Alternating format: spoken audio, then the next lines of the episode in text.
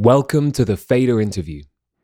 I'm Alex Robert Ross, editorial director of The Fader. There are few musical acts as intellectually curious as Liturgy. The philosophy forward Bushwick band dropped like a bomb on the global black metal scene in the late aughts, forcing all of the genre's acolytes to choose sides. In two thousand nine, the year their debut album Renihilation dropped, their founder, Ravenna Hunt-Hendrix, published an essay called Transcendental Black Metal, which functioned as the group's manifesto. Establishing the form in opposition to traditional black metal, or Hyperborean black metal as she dubbed it due to its Nordic origins, and proposing it as a way to save the music from the hands of church arsonists and Nazis, she was already putting herself in the crosshairs of a definitionally hateful community. Nevertheless, more open-minded metalheads recognized the essay for what it was, a courageous, raw, fervently messy statement of intent, rather than dogma.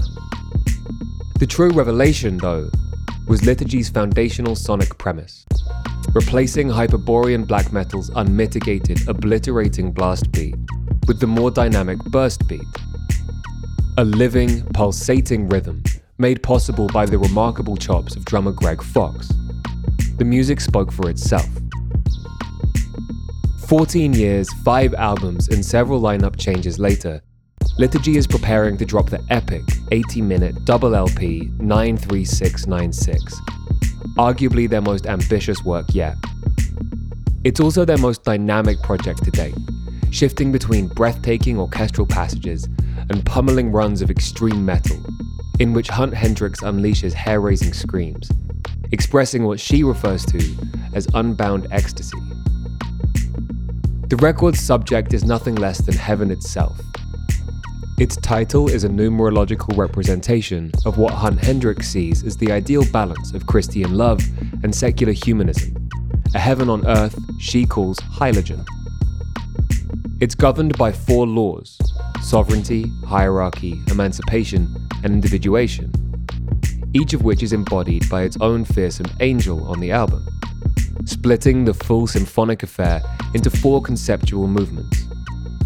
These angels are less cherubim or seraphim, winged, clawed beasts that would terrify you if you met them in person. But then hylogen is not your grandmother's idea of heaven. Earlier this month, the Fader's Raphael Helfand sat down with Hunt-Hendrix for a conversation about the trajectory of her career, the triumphs and pitfalls of modern religion, and the enduring power of transcendental black metal.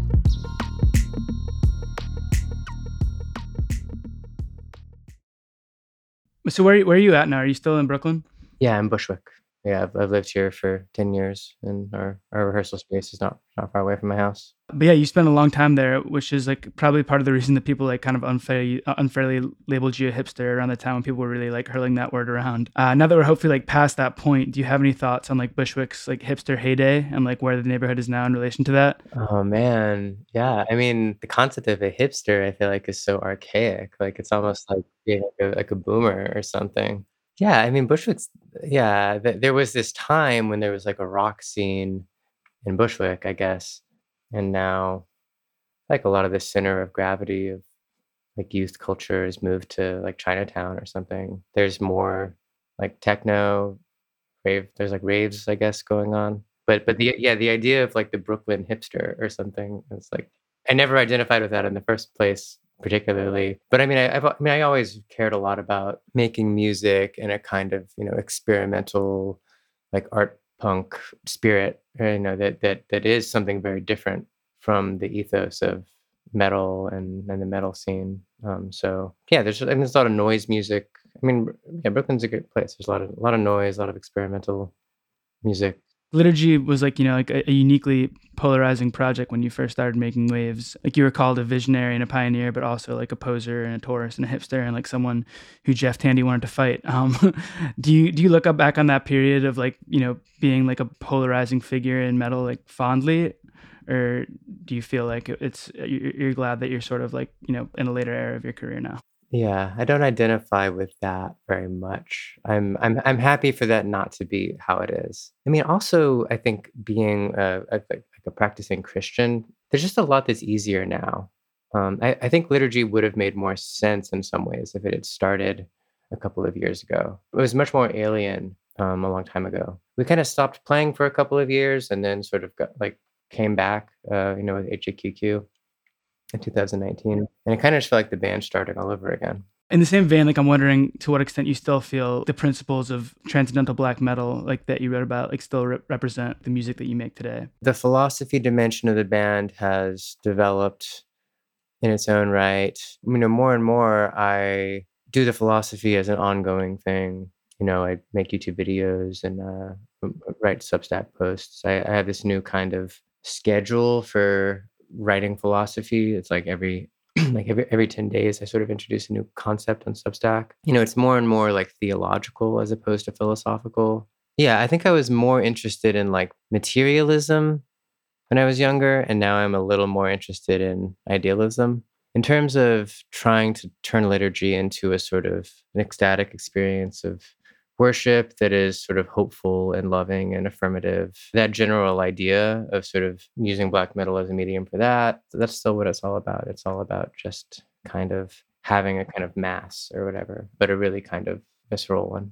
Having reread that essay like right before this interview, um, it surprised me like how much of it still resonates like in the context of the new record. I think like maybe more than any of the past albums, like even even the artwork, which I really love. Like this record feels like kind of like an it really feels like an act of like pure affirmation, like both in like the slow passages that we discussed that aren't necessarily metal band passages, and like in the periods of like unbound ecstasy, as you call it. Those like really pretty symphonic moments uh, on the album like square more, I think, with like the layperson's concept of heaven than the extreme metal bits. With this record, you seem to be saying that like your heaven or the hylogen like has room for sort of both these modes. Do you think that's right? Yeah, there's, I mean, there's always that like Apollo and Dionysus. There's always the sort of celestial and the more terrestrial. I've I've been studying a Russian Orthodox theology recently, not to divert the conversation to be about theology, but there's a theologian named Bulgakov, who is a twentieth century Russian Orthodox theologian. His theory is that there's a that the, the Trinity actually has a fourth person named Sophia, and she is basically like matter. She's basically like the earth. Uh, like, so the sacraments, like taking communion, is sort of making contact with her. Also just like sort of spreading love and God's love outside of the church, you know, in contexts like, like music, but also just in the sort of the visceral divine, you know. And that's a theme that's like in lots of different religions. You know, there's a goddess named Vajrayogini in uh, Tibetan Buddhism, who I uh, feel very devoted to as well. Even even like like Seraphim in Christianity, these sort of like dragon angels, fiery divine danger um, is part of the divine.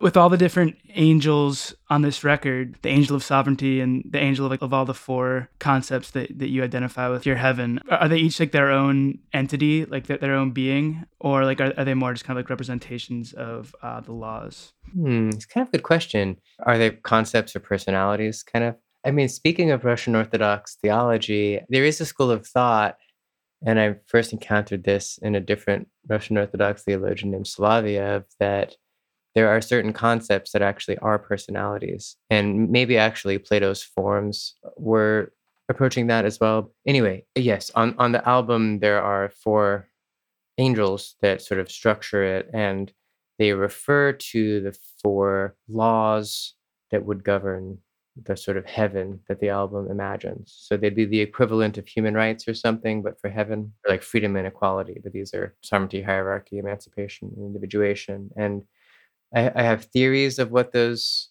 represent. So they, they are concepts, but there's some way in which I think certain concepts are like alive and conscious. Like freedom and equality are maybe concepts that are alive and conscious in, in, in a way. You know, those are, no one, no one knows quite what freedom means, you know, and it's it's it's very kind of nebulous, and it almost it almost seems to be a phase that like the world's soul is experiencing. Yeah. But yeah, I want to get into like the laws a little bit. You don't need to unpack them fully, but hierarchy and emancipation and individuation, like in particular, seem like, you know, at face value, like somewhat at odds. What's your vision of like, you know, like emancipation and individuation, like existing under like a hierarchy or whatever, of whatever kind in your, in your heaven? Yeah. Yeah. They are a little bit at odds. They're in, you know, productive opposition. The final one is individuation, and, you know, individuation is the right to create from your unique gift, you know, to sort of like devote your life to sort of like suffering in the name of a singular creative essence. And it's really important to me that that is something that everyone has, you know, and that like you can imagine a society being designed to sort of make that possible. And I think that there's there are many reasons for many of the problems in the world, but you know, one of them is just people not having the chance to do that, and then like creating other kinds of problems because they didn't get to. So individuation is kind of like the final one, and it's the point. And then like emancipation is a sort of ever renewed sensitivity to the appearance of new subjectivities, and, you know, collectivities, you know, for example, queer culture, or just, just, you know, feminism, like new rights appear for groups that, uh, that are singular in a certain way. And what all hierarchy means is it has to do more with logistics, really, you know, of sort of people being put in touch with the resources that they need, which is actually a logistical problem in a lot of ways, you know. Um, that's something that is sort of, that should be a right. And I guess since while we're at it, sovereignty, I mean, is, is that is that sovereignty in like the, like the individual, like human sense, or like sovereignty in like the, you know, the nation sense? It's like less and less dependence on external sources of energy. So, so there's actually like an energy, like a, like an energy independence or like clean energy aspect to that, getting as close to getting energy directly from the sun as possible, but also on, on the personal level, it's kind of a spiritual principle, you know, of sort of not, not being motivated by external false desires and being motivated instead by love, you know, or sort of intrinsic dignity. So society sort of tending in that direction, because it seems like the world is going to change a lot in the next five or ten years. And so like, you know, I don't know what the world's going to look like, but that this would be something that, as long as society doesn't collapse, that, you know, if it becomes more technologically sophisticated or whatever it is that happens, that this would be a sort of matrix of social justice. When I listened to Before I Knew the Truth, I kind of had like a an image in my head of like when the burst beats kind of hit and like it sort of builds up and gets like very intense. It sort of felt to me like there was like sort of an angel like sort of rising up and then just sort of like screaming at me. And, and there's a line in the song, like hylogen's wings and claws, uh, that makes me think of like some of the more monstrous descriptions of angels that I've seen. Uh, like, do you have any uh, favorite depictions of like angels in that way, from, you know, from art and art history or what have you? Yeah, I, I mean, I mentioned Vajrayogini, who is not a Christian angel or any kind of angel, but is a, a Buddhist deity who I've been kind of interested in, in terms of that like fierce divine energy. I think about her a lot. I think about, um, it's not fierce as much as compassionate. There's a particular apparition of the Virgin Mary called the Lady of All Nations. And it, it was like an apparition in Amsterdam during World War Two, where she kind of like appeared to this like woman in Amsterdam and claimed to be transcending the Christian church a little bit. Like, she referred to herself as the woman who used to be called Mary. That that kind of became a phenomenon in Amsterdam. She's not one of the better known. Like, it was within the context of Catholicism, but there's a certain violence to that, uh, even though her her message was love and healing. She was kind of like taking over the role of Christ in a feminine form and uh, expanding beyond the boundaries of like the church in a kind of confrontational way. I feel like that's a little bit violent. It's good for the love to be in there too.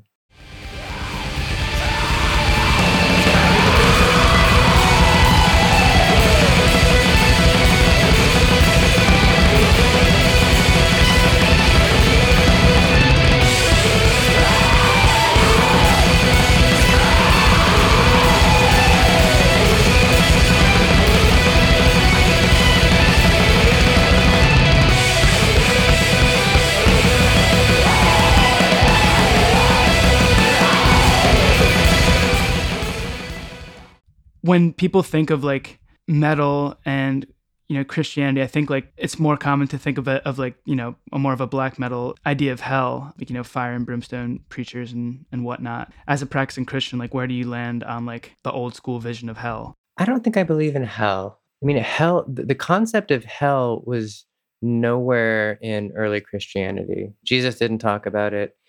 Even the early ecumenical councils, once Christianity became an imperial religion, didn't talk about hell. You, you don't get hell until like early modern Catholicism, which is when Christianity goes wrong, you know, and, and becomes like oppressive. Most Christianity as practiced today I, is that's hell or that's, I mean, like, like I think a lot of Christianity is like satanic, but I think that the death and resurrection of Christ is a very important event. I mean, his message, first of all, survives in figures like post-structuralist philosophers, like anar- anarcho-communist philosophers or whatever. More and more, I'm practicing Eastern Orthodox Christianity, which is much more, I feel stupid saying liturgical, but but it is like it, it has much more, it has a much more musical liturgy. Um, and it's like the spaces are all decorated gold and the congregations are mostly pretty conservative, but there's, I think there, there's a way of approaching it that makes sense to me. I mean, in short, I don't believe in hell. I, I, I think that I think that all all shall be saved ultimately. I'm not. I, I know nothing about like Christian numerology. So nine three six nine six. Could you like explain a little bit like where that number comes from and like what it sig- signifies to you? Yeah, it's not so significant. I mean, I almost wish I named the album something else. Maybe there's still time to change it before before it comes out. I always want to do last minute changes after it's too late. I, I like to change the cover too. I, I I hate the cover. I would probably actually change it to what we called the E P, uh, As the Blood of God Burst the Veins of Time. Anyway, to answer your question, the numerology is actually from Thelema. It's not from Christianity. nine three is what current ninety-three is named after. It's it's the Aeon of Horus, and six nine six is the number of the Aeon of Ma'at, which is an age. Like Aleister Crowley invented Thelema, and he proclaimed that there was a new religion of the individual that was appropriate to this particular Aeon. That was like a spiritual vibration. And then this woman named Nema had a vision in the seventies or eighties that like that Aeon was done, or that, that the next Aeon was also happening now and it was pulling us towards it. The, the ethics that were appropriate to it are closer to Christianity. And it was, because Aleister Crowley is kind of, is actually kind of evil. Um, but I, I connect with him. But, you know, he's he's so tied up with the history of metal and counterculture and everything, you know, like like the sixties and Black Sabbath and all that. And David Bowie, like these are all, this is this is Aleister Crowley's church, you know, it's, it's rock music. And then the six nine six is the kind of return of Christian love to a society that has sort of differentiated itself so that its individuals are strong enough to not be cowed by Christian morality and sort of um, forced into submission and hypocrisy and all all the bad things about normal Christianity. So like nine three six nine six is kind of, it's kind of like a combination of Christianity and Thelema that kind of connects back to the um, concepts we were discussing um, about the the laws that govern heaven, where people have have autonomy and are a little bit fierce and anarchic, but are loving and disciplined at the same time. The title track, which, you know, as as the title track and like the longest song on the album, you can gravitate toward it as a centerpiece. I mean, it's like the longest, but it's also like, I think the most, in some ways, like the most successful because it's got like the steadiest rhythm, I think, throughout. And it's like, I feel like the most moshable, the most danceable. What made you decide to like have like sort of that, you know, natural centerpiece of the record be like the one that had that steady rhythm behind it? It was a tough choice. It, it, you know, in a way it's a centerpiece, but in a way, having it on the record at all was a little bit of an afterthought.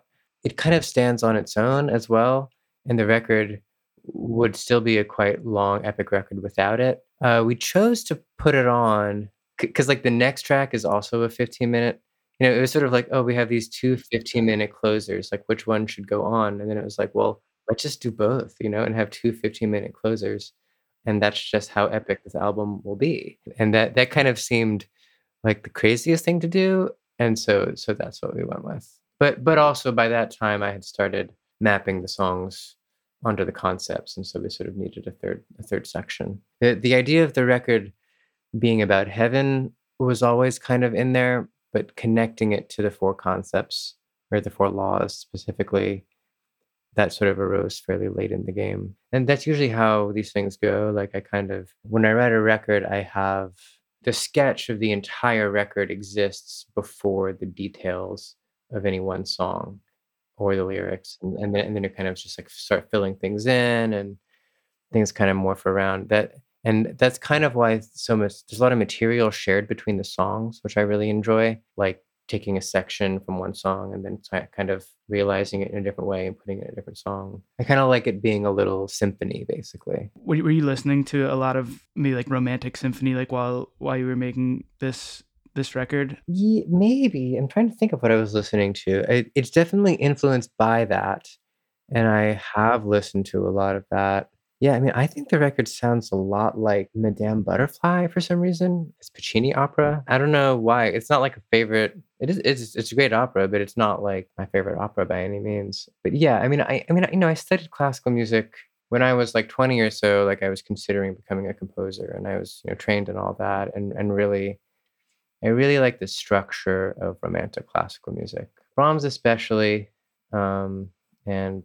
Uh, Dvorak, like there's a certain kind of ro- romantic where like there's clear formal structure where the yeah you kind of lay out some themes and you mix them up and and then you kind of have a crescendo and then it all comes back, and people sort of take it for granted because it's you, you hear it in in movies as film scores, but the, the structure of nineteenth century classical music is really really dynamic, and I was always interested in combining metal with classical music in a non-cringe way. Someone else who interviewed me coined this term because like symphonic metal is a kind of metal, you know, and that's like not what liturgy is like at all. Like I don't, I don't, li- I don't like that kind of music at all. I think it's, it's just not for me. He was like, oh, it's metallic. It's a metallic symphony, and and I think that's um, that's kind of what this record is. Like it, it, it's, it has the form of a symphony, and it's executed by a metal band.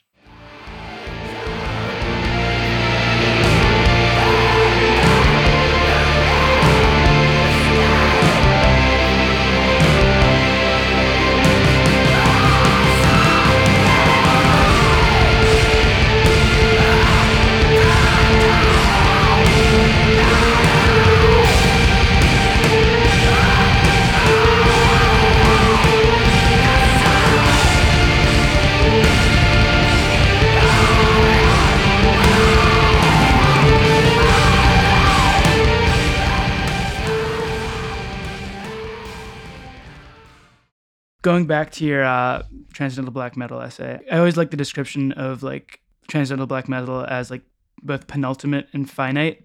And I'm wondering, like, do you think of, of heaven as a finite and or penultimate space? Like, because that would seem to go against the orthodoxy. So yeah, the, the idea of penultimacy, it's not something I think about that much any longer, but it's opposed to purity, right?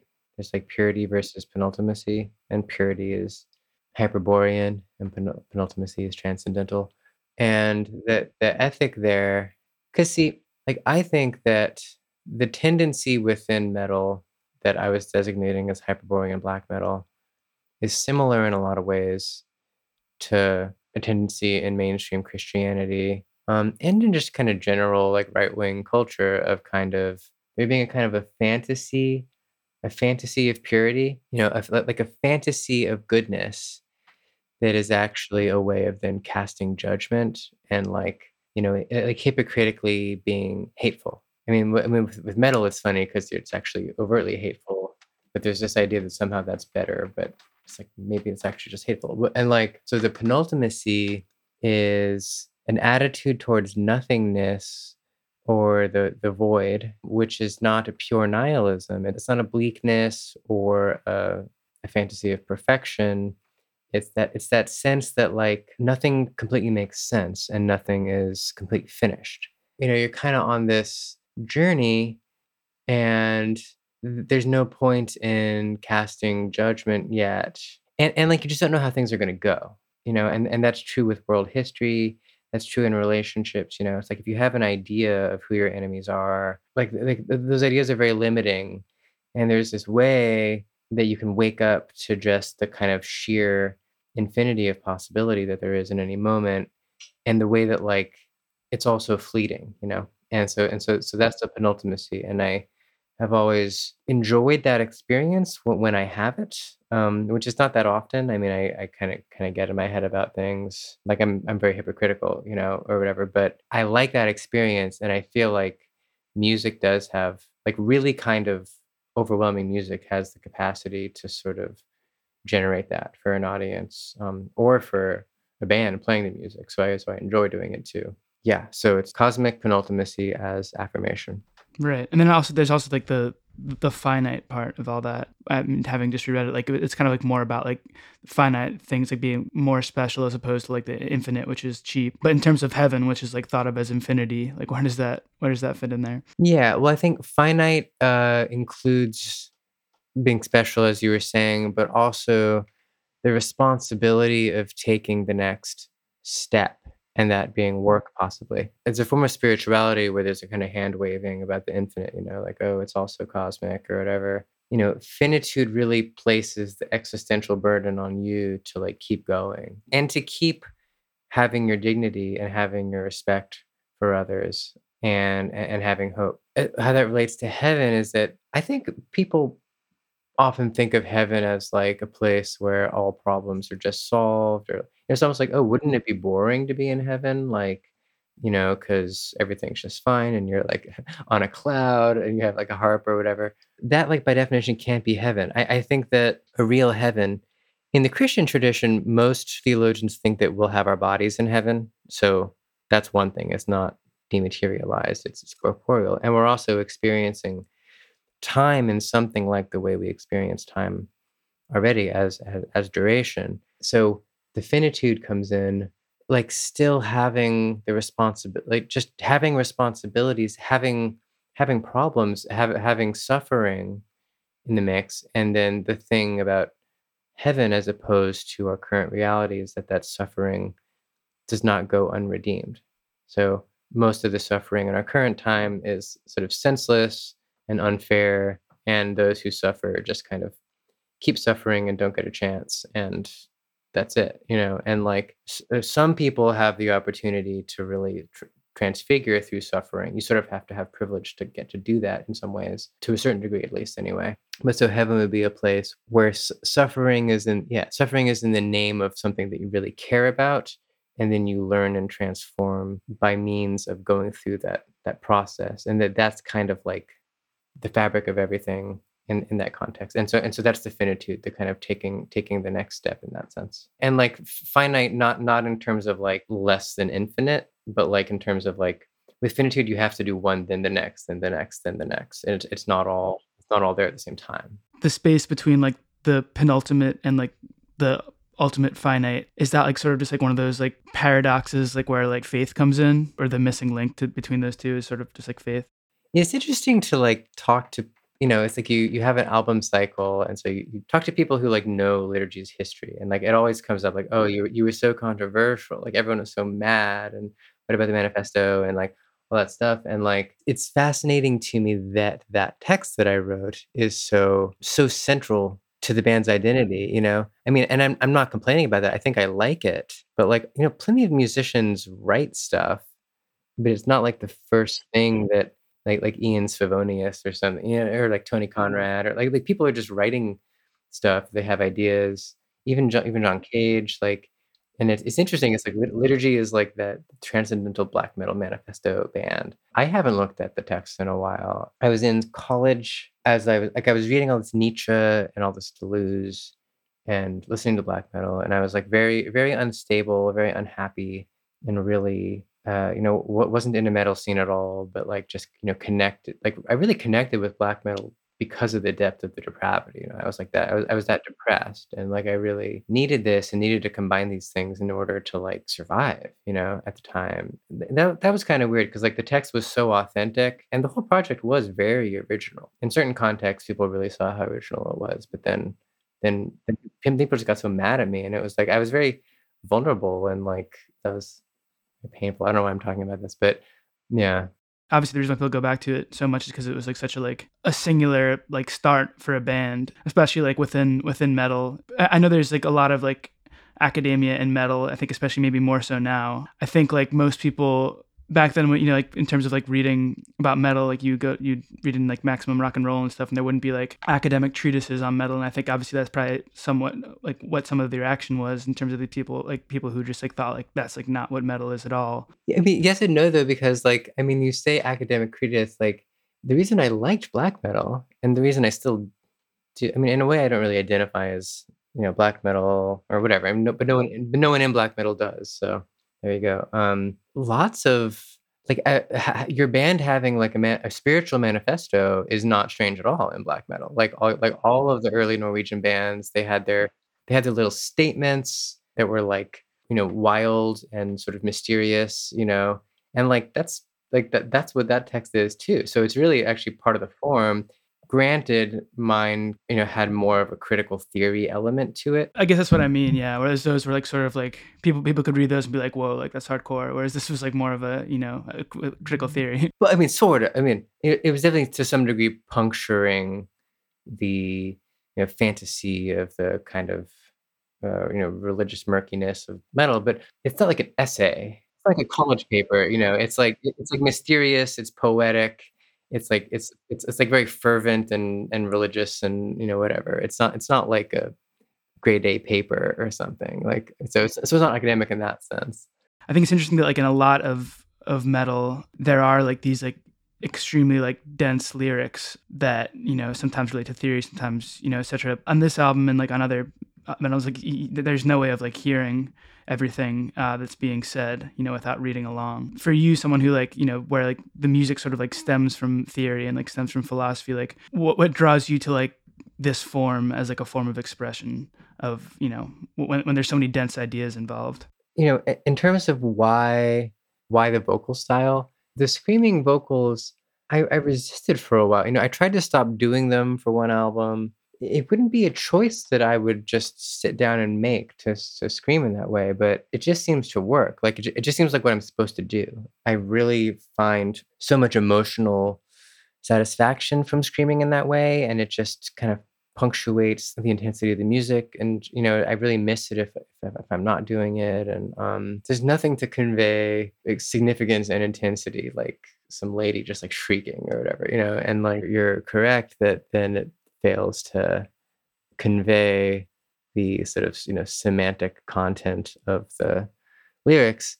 I, I guess I would just say that that's what my uh, YouTube videos are for. Like, they basically, you can find out about, like, you could just have theory be theory and have that be sort of adjacent to the music, and then have them sort of point to one another. And, you know, I'm I'm, I'm doing more and more sculpture as well. I've always wanted to sort of have have work exist in these different contexts, you know, in the art world and music industry and academia, and kind of be alien in each of them, but then sort of have them, you know, point to one another or like draw people from one scene into another. And um and, and that's and that's a great thing about bit living in this era as opposed to seven or eight years ago, is that it's very it's very easy to have a kind of multimedia, multi-scene uh, existence. I like the idea that, like, you know, you weren't necessarily trying to make, like, you weren't like trying to scream necessarily, but it just sort of like comes out that way. And like the way that you describe maybe like the, the ethos of this album is like unbound ecstasy. Do you think that there's like an element of that, of like unbound, you know, expression of any kind that like really can't or like shouldn't be explained in words? Yeah, sure. Yeah. I mean, I, th- this is one of, one of the methodological axioms of my philosophical worldview, is that music, drama, and philosophy are three co-equal modes of access to the divine. One isn't clearer or better than the other. And so, so like, you don't need to like translate music into words. You don't need to translate words into music. You know, you, you just sort of put them into, in, into resonance with one another. And so, so, so that, that's sort of an attack on, Like philosoph- like Hegelian philosophy wants philosophy to be supreme, and, you know, a lot of music wants music to be supreme, and it's Trinitarian. You know, it's because those three forms of cultural creation map on to the three persons of the Holy Trinity, um, which also map on to will, intellect, and imagination. Um, so, you know, the, the the world soul has, you know, ha- has the ability to have concepts and images and feelings. Like God has those three dimensions, and so in, in my work, which, you know, liturgy is, you know, it's kind of the main thing, but it's also just a part of. I am interested in s- synthesizing those as much as possible as almost a politics, because I think that the more th- those three faculties are in sync in a coordinated way, the less susceptible you are to ideology.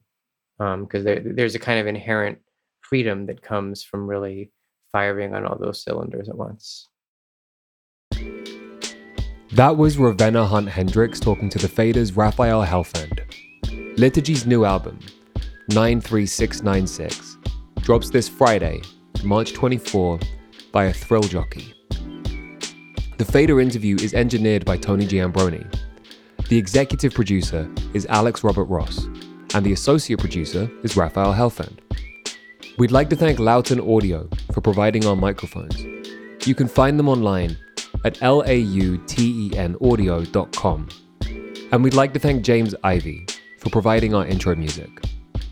If you enjoyed today's episode, we'd appreciate if you left a five-star rating review. And don't forget to keep an eye on the fader dot com for essential music news, interviews, and essays. We'll be back next week with another episode of The Fader Interview. Goodbye until then.